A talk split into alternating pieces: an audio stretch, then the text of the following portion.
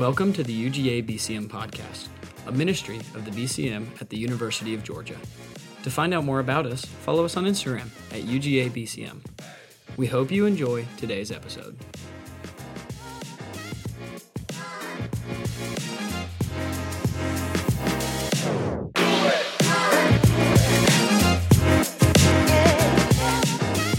Thank y'all so much for having me. This is my first time on the campus of the University of Georgia. Um, however, even though this is my first time here, I feel a great like debt of gratitude to you all because the University of Georgia has been very good to our church personally. Uh, the two guys that traveled with me, um, uh, two of our pastors at our church, Spencer Smith, um, right up here, and then Wes Smith, uh, somewhere out in there. Um, uh, Wes back there in the back, our college pastor. Both of them are graduates here of the University of Georgia. Uh, in fact, we counted um, on, uh, we were talking earlier, and a total, uh, get this, 28 of our pastors and staff come from the University of Georgia. Isn't that amazing? We're up there in Raleigh, Durham, North Carolina. So you are impacting people all over the world. You train them, you send them, you send them up to the mission field uh, up where we are. Um, I, uh, you know, actually, uh, one thing Tommy left out of his introduction. I, hate to, I don't want to correct you, but I've actually been begging Tommy and Franklin and these guys to let me come and preach here for years. I've been begging that. Um, I mean, I first got to know Franklin and Tommy at some, you know, college ministry event. And I was like, hey, man, let me, you know, I, I pastor a church. It's like UNC Chapel Hill, NC State, Duke University. Within, not kidding, 10 minutes of the front door of our church, there are 120,000 college students. So I'm like, we got a lot in common, you know, all this stuff. And uh, I was like, let me come and preach it at the University of Georgia. Tommy looked at me. I think, I think it was Franklin, just so sincere. And he said, brother, I appreciate ministry, but this is SEC country down here. You're not ready for students at the University of Georgia. He says, You keep working up there. So I don't know. We grew a big college ministry, and I feel like things are going well. And, and so I saw him again at an event a few years later, and I'm like, Hey, man, I think I'm ready to come and you know preach at the University of Georgia. And this time it was Tommy. Tom was like, Man, I've, I've been listening to your podcast. Brother, you're not ready. You're not ready for the University of Georgia. Um, so I wrote a book. I wrote a book about reaching college students. And in fact, I'll tell you about it here more in a second. And, and I sent him a copy of the book, and I went ahead and put it up there. Uh, that's not what I meant for right now, but um, just these are ADD. There you go. Take it down. Um, so I, uh, I, um, I said, man, I don't, you know, I feel like you, I feel like we, uh, I ought to come and talk about the book. And Tommy was like, man, I read the book, and brother, you're just not ready for the University of Georgia. And I was like, man, I don't understand. Like, I'm like a pastor at church, and we reach college students, and I wrote a book. I just want to come. I was like, man, I'll pay my own way. I'll come for free. He said, now, brother, you ready for the University of Georgia? So here I am. You're going to get what you pay for. Uh, no, everybody knows the real reason I'm here is because David Platt was busy, but I'm super excited about being here, okay? Um, I, uh, I did want to, if you give me just a few moments here, real quickly, I did want to tell you, um, I, I, did write a book. They can actually put it um, up there in a second. Um, I did uh, write a book called Essential Christianity. Um, I actually have a copy of it. I know it's really, really tacky to talk about a book like this like it's a commercial, but uh, to be totally honest, I wrote it for you, uh, not just you at the University of Georgia, but um, wrote it for our college students to give them a, a way of sharing the gospel with people. Uh, because what I found was that in the book of Romans, there are basically 10 different different questions in Romans that people ask in every culture, in every age, on every campus in the world. Uh, questions like, um, What is Christianity, if you were going to summarize it in a sentence? How do you know there's a God? Um, aren't all religions basically the same? If Christianity is true, then why does the Christian life feel so hard?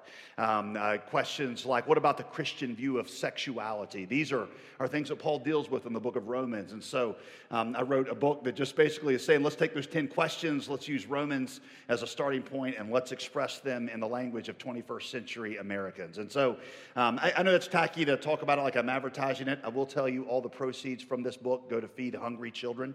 Um, their names are Karis, Ali, Raya, and Adden. Um, they're all in my home right at the very moment. So, um, anyway, actually, you'll do this if you, um, if, I mean, if you have Instagram, you have Instagram, most of you, I'm assuming. Um, if you go to my handle, pastor at pastorjdgreear.com, uh, uh, at pastorjdgreear, um, there is a, a thing on there right now. If you will, if you like I don't know, however you do it, put it in your story or whatever. I think my team said for the first 10 people that do that, they will send you a free copy of this book. They will mail it to you. So that's what you can do for the next two minutes. If you just want to zone out, you can do that, and you will get a free copy of the book. Um, in fact, does anybody want this one? I just I have one right there. Okay. Will you actually read it? Will you read it not when I'm up here talking, but you will read it? Okay, are you good catching? Because we got Rylan Godey, a tight end for the Bulldogs right here on the front. He can catch it for you and hand it to you. You good? Okay. Amazing. Look, oh, you play for TCU, don't you?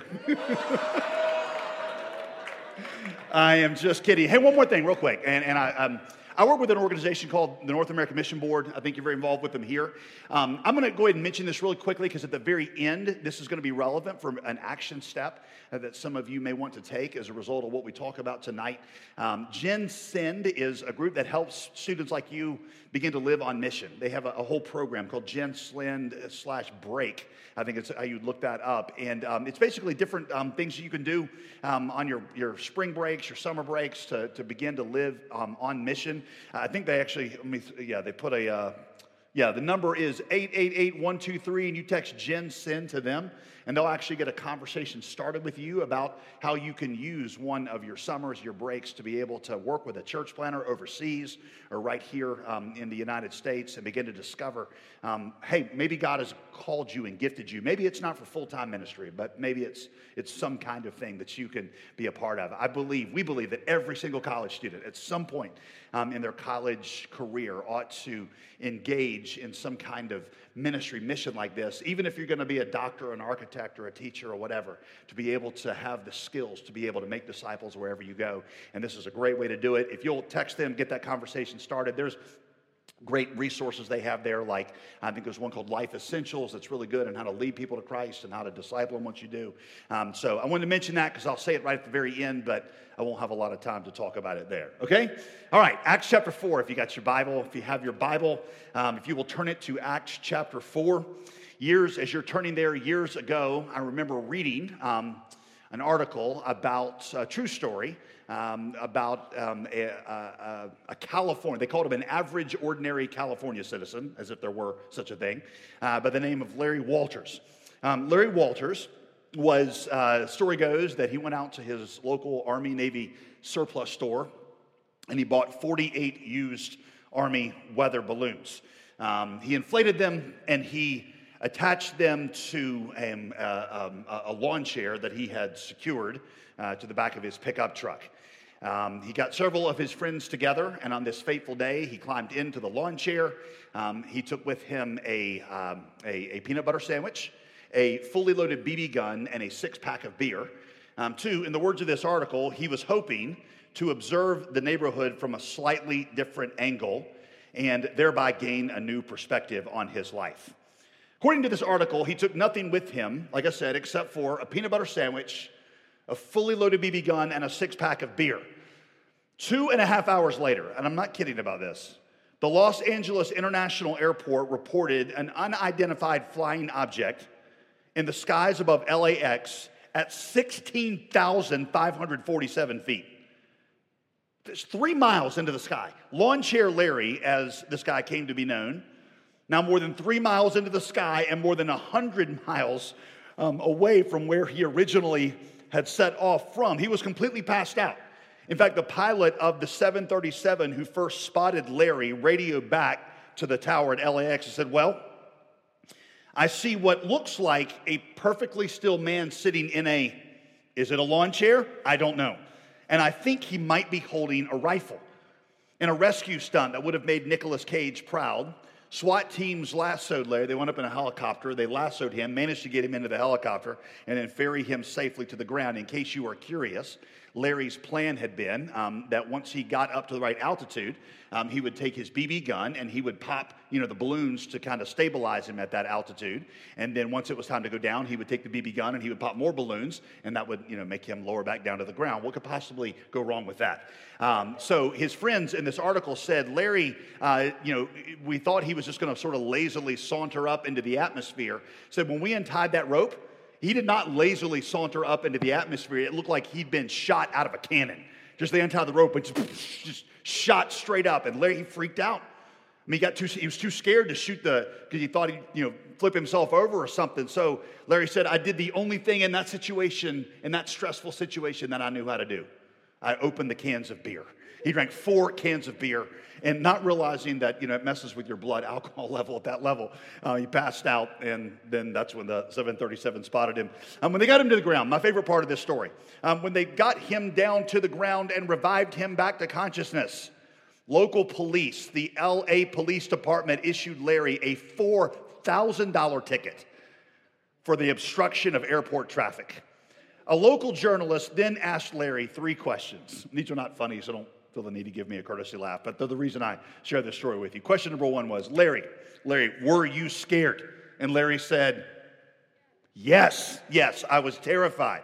Question number two, Larry, would you do it again? And Larry said, No.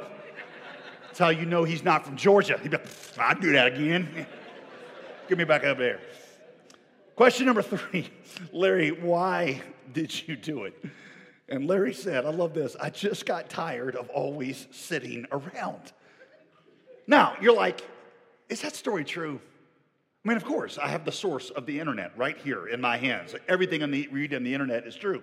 Um, I, you know, I'm pretty confident after I crossed it, referenced a little bit, that this is a story that has grown in, in legend and myth. But the core of it is true because I found a CNN article that actually talked about the core of this, about lawn chair Larry.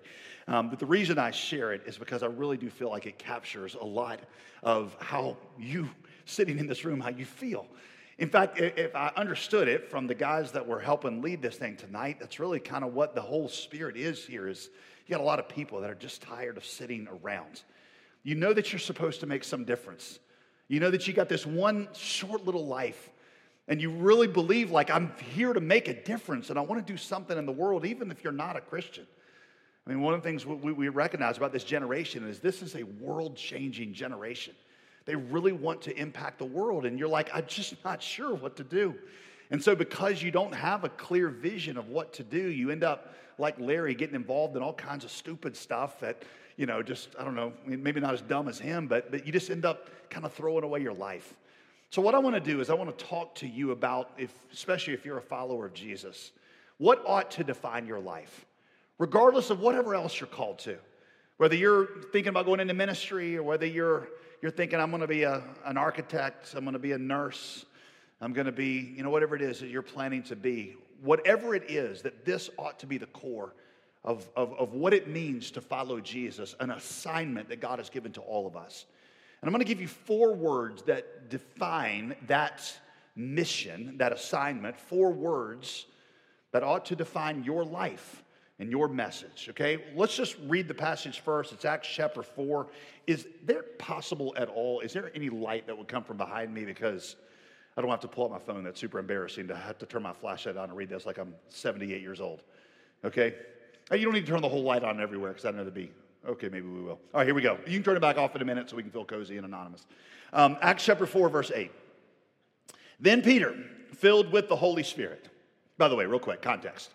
Peter and John had just healed a lame man in chapter 3. Lame, he couldn't walk, not lame like he was, you know, dumb, but lame like he, he couldn't walk. And they, they, in the name of Jesus, they gave him the power to walk. This is the Jesus that just a few weeks before Acts chapter 3 had been crucified by the religious leaders, and the disciples knew had risen again. And so this lame man goes around everywhere in the city of Jerusalem, and he is proclaiming to everyone, I was lame and I could not walk, and in the name of Jesus, in the power of the resurrected Jesus, I can now walk. And then he starts doing backflips for everybody. And so this made the Pharisees mad, uncomfortable, because they were the ones that had helped kill Jesus. And now you got a guy walking around saying, in the name of this Jesus, I've actually been given the power to walk. And so they brought Peter and John in, like, you're the guys that pulled this thing off, and we know that whatever it is you're doing is not right. So we want you to cut this out. And so, so Peter and John, this is their moment in front of those Pharisees after they have been commanded to speak no longer the name of Jesus. Acts 4, verse 8. Then Peter, filled with the Holy Spirit, said to them, Let it be known to all of you and to all the people of Israel that by the name of Jesus Christ of Nazareth, whom you crucified, whom God raised from the dead, in other words, hey, you guys had a verdict on Jesus. You thought he wasn't worth worshiping, and you thought his claims to being the only way of salvation, you thought that they were overblown. That was your verdict. You crucified him, but then God countermanded your verdict by raising him from the dead. By this man's name, this man, this lame man, is standing before you well. This Jesus is the stone that was rejected by you, the builders. And that stone that you rejected, he has become the cornerstone, and he's got the power to raise the dead and make lame men walk. Then Peter says, And there is salvation in nobody else. There's no other name under heaven given among men by which we must be saved. In other words, Peter says this miracle actually raises a different question. And that other question is who is the authority in this life? Who is it that determines what's right and what's wrong and, and, and what the rules are for death and what it means to enter into eternity? That's what this miracle raises. This is not just about who healed a lame man, it's about who made the world and who made you and who has the right to call the shots. Verse 13, and when they saw the boldness of Peter and John and perceived that they were ignorant and unlearned men, in other words, when they saw that these were not the spiciest Doritos in the bag. They hadn't graduated from elite schools. They were not part of the intellectual elite. They were, they were, they were, they were Bama grads, right? They were not UGA grads. They were not intellectually impressive. By the way, this statement is kind of funny when you consider that the author of this passage is Luke, who was a good friend of Peter and John's. And Luke is like, Yeah, my friends are not exactly what you would call smart, you know? They didn't really, don't know how to put coherent sentences together. Uh, you would never look at them and say, man, these guys are impressive in how much they know. They can just really, they're just not, they're just not impressive. When they saw that they were ignorant and unlearned men, Luke says they were astonished. And they recognized that they'd been with Jesus. But seeing the man who was standing beside them, I don't know why this makes me laugh every time I read it. They had nothing to say in opposition. Every time they get ready to shut these guys down, the guy who's lame, like, you, know, starts jumping up and down, going, Hey, mom, look, I can, you know, do a backflip. I can skip. I can do whatever. It's like, Well, we can't really say anything because look at this guy over here. Verse 18. So they called them and he charged them not to speak or teach at all in the name of Jesus, which is pretty idiotic. I mean, he literally just made the lame guy walk and he's raised from the dead. And they're like, don't talk about him anymore. And they're like, we're not going to do that. Verse 19. Peter and John answered them, whether it is right in the sight of God to listen to you rather than to God, you're going to have to be the judge of that. But see, we, we cannot speak of what, we cannot but speak of what we have seen and heard. Like I said, four words or word phrases that ought to characterize our assignment and our mission. Here's the first one. Number one, confident yet humble. Confident yet humble. Y'all, what strikes me as I read over this passage is Peter and John's boldness, right? Here they are looking at the most intimidating authority in Jerusalem at the time, and they're like, we can't help, we can't stay quiet about what we've seen and heard. And yet, somehow when they say this, y'all, there's not the slightest trace of arrogance. Peter owns we're not that smart. We're not saying that we're right because we're smarter than you. We're not saying that we're morally superior. Peter was like, Look, he rose from the dead. How can we not speak about that? You can be arrogant about what you believe. Let me just go ahead and make that really clear. There's a lot of Christians who are total jerks about what they believe. But what Peter is showing you is that confidence in what you believe can just come from being honest about what you believe and things that you don't believe you have the authority to change because you're not the one who wrote them anyway. Years ago, this is before I got married, I was um, getting on a plane in Fort Lauderdale um, where I'd spent a few weeks and I was coming back up to where I lived in North Carolina was going to fly into Charlotte and uh, go into the, it was one of those red eye flights. I don't do them a whole lot anymore, but it was when they wanted to move one plane from one place to another. They would sometimes do it at like one in the morning and you could get on it for dirt cheap. And I was Mr. Dirt Cheap, so that's how I was going to fly. So I go out and I go into this waiting room. It's like 1.30 in the morning. I walk into this little gate area and there's like two people in the entire gate area to get on this plane. One of them, the guy over here, looked like he was 178 years old. He had one foot in the grave, one foot on a banana peel. I mean, this guy is like two steps shy of a coma. I mean, we're talking seconds is how long this guy had. And uh, on the other side was this, now I wasn't married at the time, so that's important, was this, I mean, drop dead gorgeous, like, I mean, she was, uh, she obviously came from some, like South America is where I found out she came from. Her, her name was Berta. Not Bertha, but Berta. And so I was like, who should I, Lord, who should I go sit next to? Ice cream, spinach. And so I headed over and I sat next to Berta. And um, Berta and I struck up a conversation. She was on her way back up to Harvard University. I graduated from Campbell University, so I immediately felt like we had a lot in common. And so I began to, I just, we were about the same age, and, and uh, I started to talk to her about um, just how Jesus had changed my life and because I was a Christian by that point, and, and I was telling about Jesus and, and all this. I remember her eyes got so wide, and she was kind of nodding her head, and she's like, You know, at Harvard, I'm with the most driven, intelligent guys in the world. She says, and I never, no, no, matter how smart or how rich or how driven they are, I don't ever hear any of them talk with the conviction and passion that you're talking with now. And I just find that really attractive. And I'm like, oh, yeah. Oh, yeah, I'm going to lead her to Christ. We're going to get married. This is going to be a great story. I can tell at conferences one day.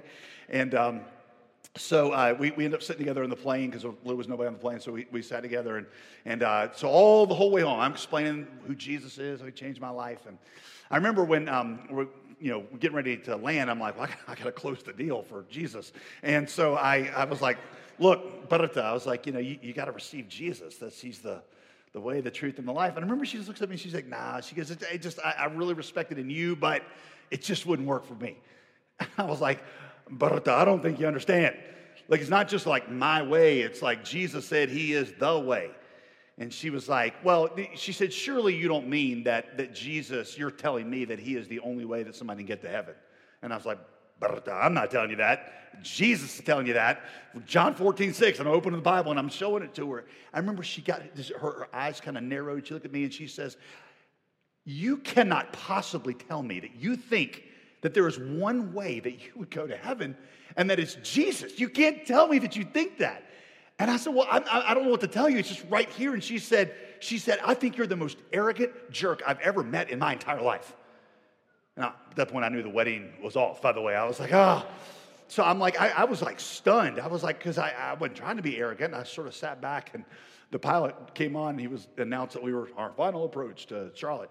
And um, I leaned over to her because I remembered something. I can't remember who said this first, but I remember I leaned over to her and I was like, I was like, I just want you to know that I am so glad that the pilot of this airplane does not look at the runway the same way you do heaven. She was like, What do you mean? I was like, Let's just say that he comes on the intercom, the, the, the thing, and he's like, You know what? I am sick and tired of that arrogant little airport telling me where and how I got to land this airplane. I, am an open minded pilot. I don't want to land on the runway. I'm going to land nose first on top of the Wachovia building in downtown Charlotte. I'm going to land upside down on the interstate. I was like, no, he wants to land the plane safely, so he's going to land it on that little narrow strip that they call the runway. And that's not because he's arrogant, it's because he's smart. And she went, she went, that's not fair. I said, yes, it is. That's Campbell one, Harvard zero, by the way. That's what you saw right there. No. I have thought back many times in that conversation and thought I did not handle that the way that I should have handled that. And Lord, I'm sorry, and I hope Berta forgave me uh, for being a jerk one day. But I don't apologize for what I actually said to her. Maybe the spirit in which I said it. Because you understand that if Jesus really is who he says he is, then he makes the rules. That's the question. That's all Peter's saying. If Jesus rose from the dead, then of course he's the one that determines how we get to heaven. It's not arrogant to say that. In fact, it's arrogant to say it's not true if Jesus is who he says he is. Does that make sense to you? Peter's like, listen, no offense, you guys got more degrees on your wall than a thermometer. We are ignorant and unlearned people. We didn't graduate from middle school. We're not, we rode the short bus to school. We are not smart guys. But no offense to you guys, if you got a choice, you got to choose to believe either what a bunch of guys with degrees on their wall say or what, or what a guy who got out of the grave says. You ought to go with the guy who got out of the grave every single time. If Jesus is who Jesus says he is, then it's not arrogant. It's just saying, we believe he rose from the dead. And if he rose from the dead, then he knows the truth about eternity. That's the question. Is Jesus who he says he is? That's really the only question.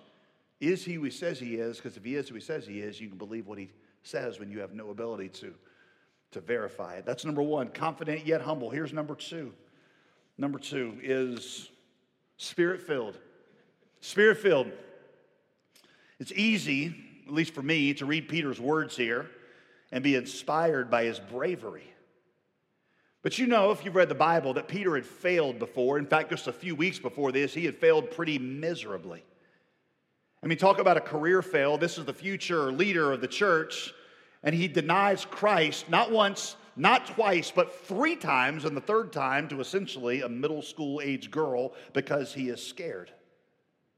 The difference between that moment when he denies Jesus and caves like a house of cards in front of a middle school girl, the difference between that moment and this moment is that phrase filled with the Holy Spirit.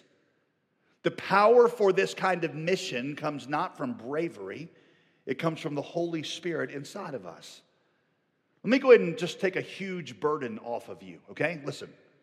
God does not need you to win anybody to Christ on this campus because you couldn't do it even if you wanted to.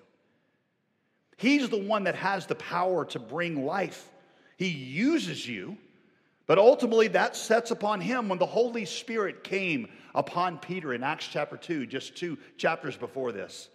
It really doesn't translate in how our Bibles are written because it says, you know, the sound of a mighty rushing wind. Scholars say mighty rushing wind really means a hurricane. Have you ever been in a tornado or like very close to a tornado or in a hurricane? Raise your hand if you've been like that. It is a terrifying experience that you cannot relate to someone in words if they have not been there. The power of that kind of wind. I was in my home in North Carolina when a, a tornado came 100 feet from our house. It was one of the most terrifying things I've ever been through. This sound, it is deafening. They say it sounds like a freight train. It sounds like you are being run over by a freight train, is what it sounds like. That was the sound that filled this room. This was not a gentle breeze. This was not a Corona commercial. This was, this was the sound of like they thought they were about to die. And that spirit, that wind came inside of them. And what you're seeing in Acts chapter 2 is you're seeing the evidence of that coming out of Peter. What makes the difference in those who are successful in this and those who aren't are the ones who recognize that the power of the Holy Spirit is at work within them. Y'all, Jesus made such incredible promises about the Holy Spirit that honestly, there's no way we've taken them seriously. I'll give you just one, just one by way of example, because this is what Peter is holding on to. Peter was here for this conversation right before he Jesus went up to heaven. Put up um, John 16, 7. I think I have that in there for you. Here it is. Jesus said to his disciples, right? Nevertheless, I tell you the truth. By the way, stop there. Jesus was not in the habit of telling lies. He didn't have to clarify, okay, now I'm actually being serious. He didn't have to say that. Whenever he uses that phrase, I tell you the truth, it's because what he is about to say is so mind blowing that if you don't pay attention to it, it'll go right over your head. But watch this. It is to your, read that word with me. It is to your what? Advantage that I go away. Because if I don't go away, the helper, the Holy Spirit, will not come to you. Can you think for a minute about how absurd that must have sounded to those first disciples? It's to my advantage that Jesus go away. How awesome would it have been to have Jesus on your ministry team? What's that experience like? Jesus as your small group leader. You go out for a tough day of ministry and you come back with some theological questions about Calvinism. Bam, Jesus answers them perfectly. Right? You're at your small group and you run out of you know, Cheetos. Bam, Jesus multiplies the Cheetos and there's 12 baskets left over. Your dog dies and you're questioning life. Bam, Jesus raises your dog back from the dead. Your cat dies. Jesus digs a hole to help you bury the cat. You get rid of it forever and ever and ever. Amen? No, okay, I'm kidding. That's not exactly what it would be like to walk with Jesus for three years, but but it had to be awesome. And now Jesus is telling you it's to your advantage that I go away. Because if I go away, the Holy Spirit comes to live inside of you. My guess is if Tommy stood up here and said, Hey, next time we do this, got good news for you guys. We got a way better speaker than JD, way better than David Platt. It's Jesus of Nazareth. My bet is next time you're bringing a friend. Is that right? Are you as excited that you're walking out of here tonight with the Holy Spirit inside of you as you would be if we announced that Jesus Christ Himself was speaking here next time? Because if not, you haven't paid attention to what this verse is actually saying. Because at that point, it's no longer about your abilities in ministry, it's about your availability to Him. In fact, I told you one, I got to give you two, so I apologize. This is the last one Matthew 11 11. Jesus said, There's never been anyone greater born among women. That, oh, pause, time. According to Jesus, who was the greatest preacher ever to live? According to Jesus. Wasn't Louis Giglio, wasn't John Piper. Greatest, who was it? Name starts with J, rhymes with on the Baptist. John the Baptist, excellent guess. Jesus loved John the Baptist. He podcasted John the Baptist. He was a huge John the Baptist fan. Jesus was like, There's never been a greater preacher than John the Baptist, ever. But truly, I tell you the truth. There's that phrase again. The one of you, and follow this, who is least in my kingdom is greater than John the Baptist. Question What does least in my kingdom mean? Least in my kingdom means you got the least spiritual gift, you got the least potential, you know the least about the Bible, you got the worst personality. Somebody in this room right now, somebody that I'm looking at, one of you is the least of the kingdom of God in here. I'm not saying that to be a jerk. I'm just saying mathematically that has to be true. One of you is at the bottom. Right now, you're sitting there thinking, it, it might be me. And Jesus is going, Yep, it's you. You're the worst.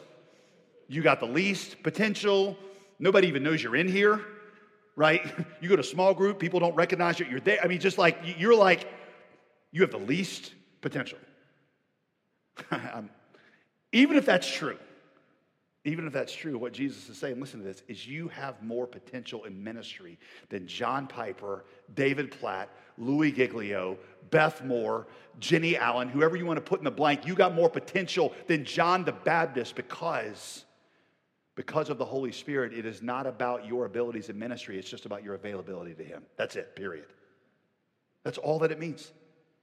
One act of obedience and surrender to the Holy Spirit does more than all the talent of the greatest leaders in the world. We got a really good example of that, by the way, a few chapters after this in Acts chapter 8, where you got a, an ordinary guy named Philip. He's not an apostle, he's out doing some ministry, and the Holy Spirit tells him, Obey me and go stand out in the middle of nowhere on this little dirty, dusty roads out in the middle um, of northern Israel. And he goes and stands there, and along by comes a guy that we now refer to as the Ethiopian eunuch. And Philip, in obedience to the Holy Spirit, gets up and shares Christ with them. The power of the Holy Spirit is on that moment. The Ethiopian eunuch gets baptized, gets saved, gets baptized. And according to Eusebius, the church historian, goes back to sub Saharan Africa where he's from. And not only does he plant a church, he starts a church planting movement that is still in existence today. One act of obedience to the Holy Spirit does more than all the apostles have been able to accomplish in all the chapters leading up to that one when it comes to world evangelization. You understand the point that I'm trying to make to you is Peter is spirit filled. If you are spirit filled, and it's not about ability, it's about availability. What happens on this campus when people just start to say yes to the Holy Spirit? I remember when I was a student in college five or six years ago when I graduated. And, um, and um, there was, uh, I was part of a ministry team. We were doing something like this, honestly. And uh, it was all student led, though. And so we, um, we planned this big event, and we were going to have a guy come in and share his testimony. And we were a little tiny Bible study, very insignificant. And so we, we did what we knew. We put up flyers, and you know, we announced there'd be free hot dogs and whatever you do to get people there, and have a band. And and so um, I, have led enough ministry stuff to know when something's going to flop because I've been a part of a lot of failures in my life, and I knew this one was going to it was going to fail pretty hard. I could tell like the day before that it was like this is going to fail big time, and it was a huge waste of money. And so we're having our last leadership meeting, and we're in the cafeteria. There's like 500 people in the cafeteria, and I'm just like I'm talking to the team, and I'm faced over here, and all of a sudden. I, I hear this noise beside me, and there's somebody stamping on the like table. And I was like, what in the world? And I look up, and it's a, a, girl on our leadership team. Her name is Amy. Amy was the quietest person that I had ever met. I mean, she never, she hardly spoke. I mean, she just always spoke in a whisper, not an extrovert at all. She's standing on the table and she is slamming her foot down. And I'm like, oh, good Lord, what's about to happen? Please don't dance. Please don't dance. Please don't dance. And she, um, and, and, and she gets the whole place quiet. I mean, it's like 500 people go quiet. And she's like, y'all, you guys, I know this is weird. She said, But tomorrow night, my friends and I, we're going to have somebody come in and talk about how Jesus changed our lives. And we think he can change your life too. And I know this is really weird. And be honest with you, I'm kind of mortified right now that I'm doing this, but I really want y'all to be there, so please come. Okay, that's all I have to say. And then she sat down. And it was as awkward as I'm describing it. And I remember just looking at her and like, like, Amy, what in the world? She goes, I don't know, I just felt like the Holy Spirit told me to do that. Now, I'm not saying that if you're following the Holy Spirit, He's going to have you stand up in public places on tables In fact, I would actively encourage you not to do that. But what I will tell you is the next night we had over 750 people show up for this event, and 52 people profess faith in Christ. And I think it was because there was a handful of people like her that were just saying, Lord, I'm ready to obey whatever you tell me to do, and I just want to obey the Holy Spirit. Spirit filled. Here's your third one. Here's your third word. Your third word is personal. Personal. Notice how personal this was to them, their testimony. Verse 20, we cannot but speak of what we have seen and heard. In other words, this was firsthand to them. They have firsthand knowledge of Jesus. Or look at what the religious leaders said about Peter and John when they saw how bold they were. Did you see that in verse 13? They were astonished and they recognized that they had been with Jesus. These guys spoke with a conviction that went beyond education. They spoke with familiarity, they spoke with experience. Jesus was real to them and he just kind of flowed out of them. Now, I know you hear that and you're like, well, duh, they actually seen him after he resurrected. That would tend to make you confident, but that's not why Luke, the writer of the book of Acts, writes it that way. He's writing it that way to show you that your power in ministry actually comes from fellowship with Jesus. And the strength of your witness on campus will never be greater than the strength of your fellowship with Christ. You know, you've probably heard about some of the things that are going on on college campuses around the country where there's, you know, people use the words like revival, where all of a sudden God just comes and begins to wake people up and they begin to, people begin to come to Christ. It's never something you're supposed to imitate. It's not something you're supposed to work up. But what you find is that there are seasons when suddenly God becomes very real to people, not because you've got great preachers, not because you've got amazing bands, even though you got an amazing band. It's simply because God's Spirit begins to, begins to flow out of them and become real to them. And the only way that happens is when you've been with Jesus. If you want to see this campus awaken, it has nothing to do with how hard the hearts are of the people that are not in this room. It has to do with how closely you're walking with Jesus and whether you are fellowshipping with Him. I have been a part of a few of these and I've read enough about these to know that you can't ever imitate it, but there's always a couple things that they have in common. Whenever you see God begin to move like this, one of the things that's true is, is, is confession of sin. People like the ones in this room get really, really serious about sin. In fact, the one that I was a part of when I was in college that I wouldn't compare it to Asbury, but it was, it was big where we were and what was happening is there was about 70 of us one night. We're sitting out and a friend of mine got up and he, I remember he was, his whole message, it wasn't that good. It just, he, he said, he said, I feel like God wants to work on this campus. He said, but I think that God can't because of sin that's in this room right here. He said, I don't mean out there, I mean right here in this room. And he used the story of, jo- of, uh, of Achan in Joshua 7, how God's power was withheld because of sin in the camp. I'm telling you, it was not that good. I was the leader of the Bible study. So he gets done with this little rambling 20 minute thing and then says, Does anybody have anything to say? Now, at this point, Tommy, I'm like, This is the awkward, like 60 seconds that I wait. And then I get up and I close in prayer. That, that's what was, and I was like, This is, and right as I was about to stand up and like close it in prayer, our worship leader, our worship, I could see him. He was way back in the back. I see, and from where I'm sitting, I can see him shaking. And I was like, what is, and, and he got up and he said, I'm the reason that God can't work on this campus.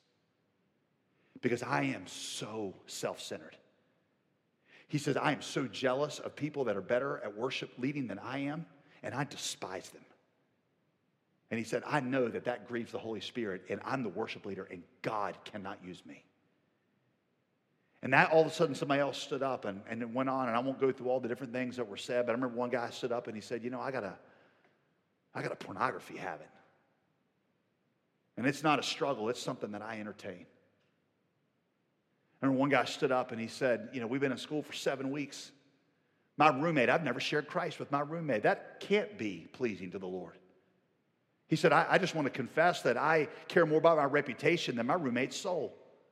He said, I don't just want to confess that. I want y'all to pray for me. We got around him and we prayed for him. Remember, he left that Bible study, went and got his roommate, led him to Christ, and brought him back.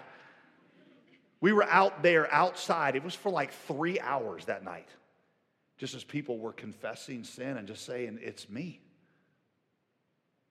We hadn't been with Jesus, and that's why God's power wasn't pouring out. What happened after that was the story I told you about with my friend Amy and all the people that started to come to Christ. I look back from this day, I look back and think about those days of ministry and how real it was. Not because we were good at ministry, we didn't have any money, but it was a time where we just said, We're going to be with Jesus and we're going to be really serious about our walk with Him. That's all it was. Prayer it means you begin to pray. That's what it means to be with Jesus. You just pray. We would get together. Ours, we would do it on Sunday nights, and we would just pray for a few hours. We'd walk around campus. It was weird. We'd you know, hold our hands out in front of dorms, and we'd pray over dorms. And I look back on it now, and I'm like, we were weird. We were those people.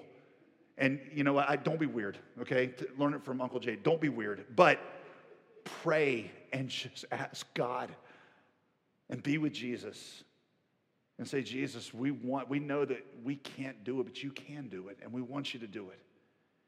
Every single prayer that you pray like that, you realize you are the only generation that can reach this generation of college students. They're going to go from here, and you're not going to have any other chance. One of the saddest verses in the Bible to me, y'all, is Matthew 13, 58. Many mighty works Jesus wanted to do in Nazareth, but he did not do them because of their unbelief. It wasn't because he wasn't willing. It wasn't because their hearts were too hard. It wasn't because it was too much unbelief. It was because his people did not believe that he wanted to do it. And you show that belief by prayer. And you just pray, and God begins to pour out his power. They took note that they had been with Jesus. This was very personal to them. This thing is that personal to you. The strength of your testimony on campus will be proportionate to your strength with God in private. Here's your fourth word, last one urgent. Urgent. Now, listen again to verse 12. There's salvation in nobody else. For there's no other name under heaven given among men by which we must be saved. What does that mean? What's that mean? It means that every single person that you see on this campus, every single person you see on this campus will spend eternity in heaven or in hell. And there's one difference between those two the name of Jesus. And what I'm telling you is that if you actually believe that, it'll change how you live. I question I want you to, I'm going to say this with love and humility, but I'm just going to say it straight. I question whether some of you actually believe the gospel. You actually believe that Jesus Christ is the only hope for every person in the world, and yet you've never told anybody about him. I, am not being cruel, I'm not being a jerk. I'm saying, is that, how could that be? I'm not trying to come down on you. I um, was sharing Christ with a young lady named Rhonda. She was from the Northeast, grown up in America. But she had, uh, she grew up in America, but she had never heard the gospel. She heard, heard of Jesus, but never had him explain the gospel to her. And I, she, we, we had mutual friends, and we'd spent some time together. I mean, this, her and this group of people, and and so eventually the subject of Jesus comes up, and we get in a debate. She's super smart. She went to Yale. Okay, so she was crazy smart. So we are debating back and forth. And I remember she looked at me, and eh, after we, we probably talked about for an hour and a half, she said, You actually believe this? And I said, Well, yes, of course I believe it. She said, Because you don't act like you believe it. I said, What do you mean I don't act like I believe it? She said, Because we've known each other for months. And this is the first time we're talking about this. She goes, and here when you're talking to me right now, you don't act like this is actually true. Like you think that apart from this, I'm going to spend eternity apart from God. You think that? She said, if I believed what you say you believe, she said, I don't know how I'd make it through the day. But I can tell you one thing there's not a person in my life that I would not have come up to on hands and knees and just pled with them and said, You got to listen because Jesus is your only hope of salvation. She said, You act like you're trying to win a debate, but you're telling me that this is a life or death decision, and the passion in your voice does not match the gravity of your message. Now, y'all, I knew she was exactly right. Here's a question Do you live like the gospel's true? Peter said, There's salvation in nobody else. How, how can we keep our mouths shut? How could I possibly keep my mouth shut? Of course, I'm going to speak what I've seen and heard. And yeah, you know what? You may, you may put us in prison. We may lose face in front of you. We may, we, we may become unpopular. I, I don't know what it is, but you know what? I know that your soul is worth me running my mouth about this because there's salvation in nobody else. There's no other name under heaven given among men by which we must be saved. And so I am going to speak. You may have heard this before, but um, what's his name? Penn, um, Penn Jillette. He's an atheist magician. He lives out in Las Vegas. I Remember, years ago, he did this video where he's like, a lot of my people, they hate it when somebody shares Christ with them. They try to witness to them because they think they're, you know, we hate it when Christians proselytize us. He says, I'm an atheist. He says, I don't hate it when they do that to me. He says, I hate it when they don't. How, what kind of people would they be if they actually believed that Jesus was the difference in heaven and hell and they never opened their mouth to me? How bad, here was this phrase, how bad would you have to hate somebody to believe this and not tell them? When I was a junior in college, it became overwhelming to me that the world was lost. There were 2.2 billion people in the world that had never heard the name of Jesus. And I can remember the day sitting in my dorm room when the, the realization of that, not here, but here, just kind of like began to crush me. And I realized that I had three choices. I could deny it. I'm not trying to throw a word around, but I could become a liberal and just choose in the Bible what I wanted to believe. And this was inconvenient to believe. It's an inconvenient truth, so I wouldn't believe it. I could do that. I could become, you know, Rob Bell, Jen Hatmaker, whoever you want to put in that category. I could do that. Or I could ignore it, which is what the church seemed to do. Or I could just say, Lord, here am I, send me. Go to Indonesia to be a missionary. End up, nothing wrong with going into law, but I got out of law and I went into ministry. It's all driven by one conviction this is urgent and people have to hear. You actually believe it? Four words, four word phrases confident yet humble. Right? Spirit filled, personal, urgent. Do these words define your life? Do they define your life? I want you bow your heads if you would.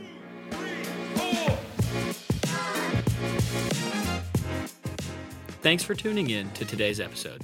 If you enjoyed this week's message, share it with a friend. To stay up to date with us, follow us on Instagram at UGABCM. We hope to see you next Monday night at Gathering.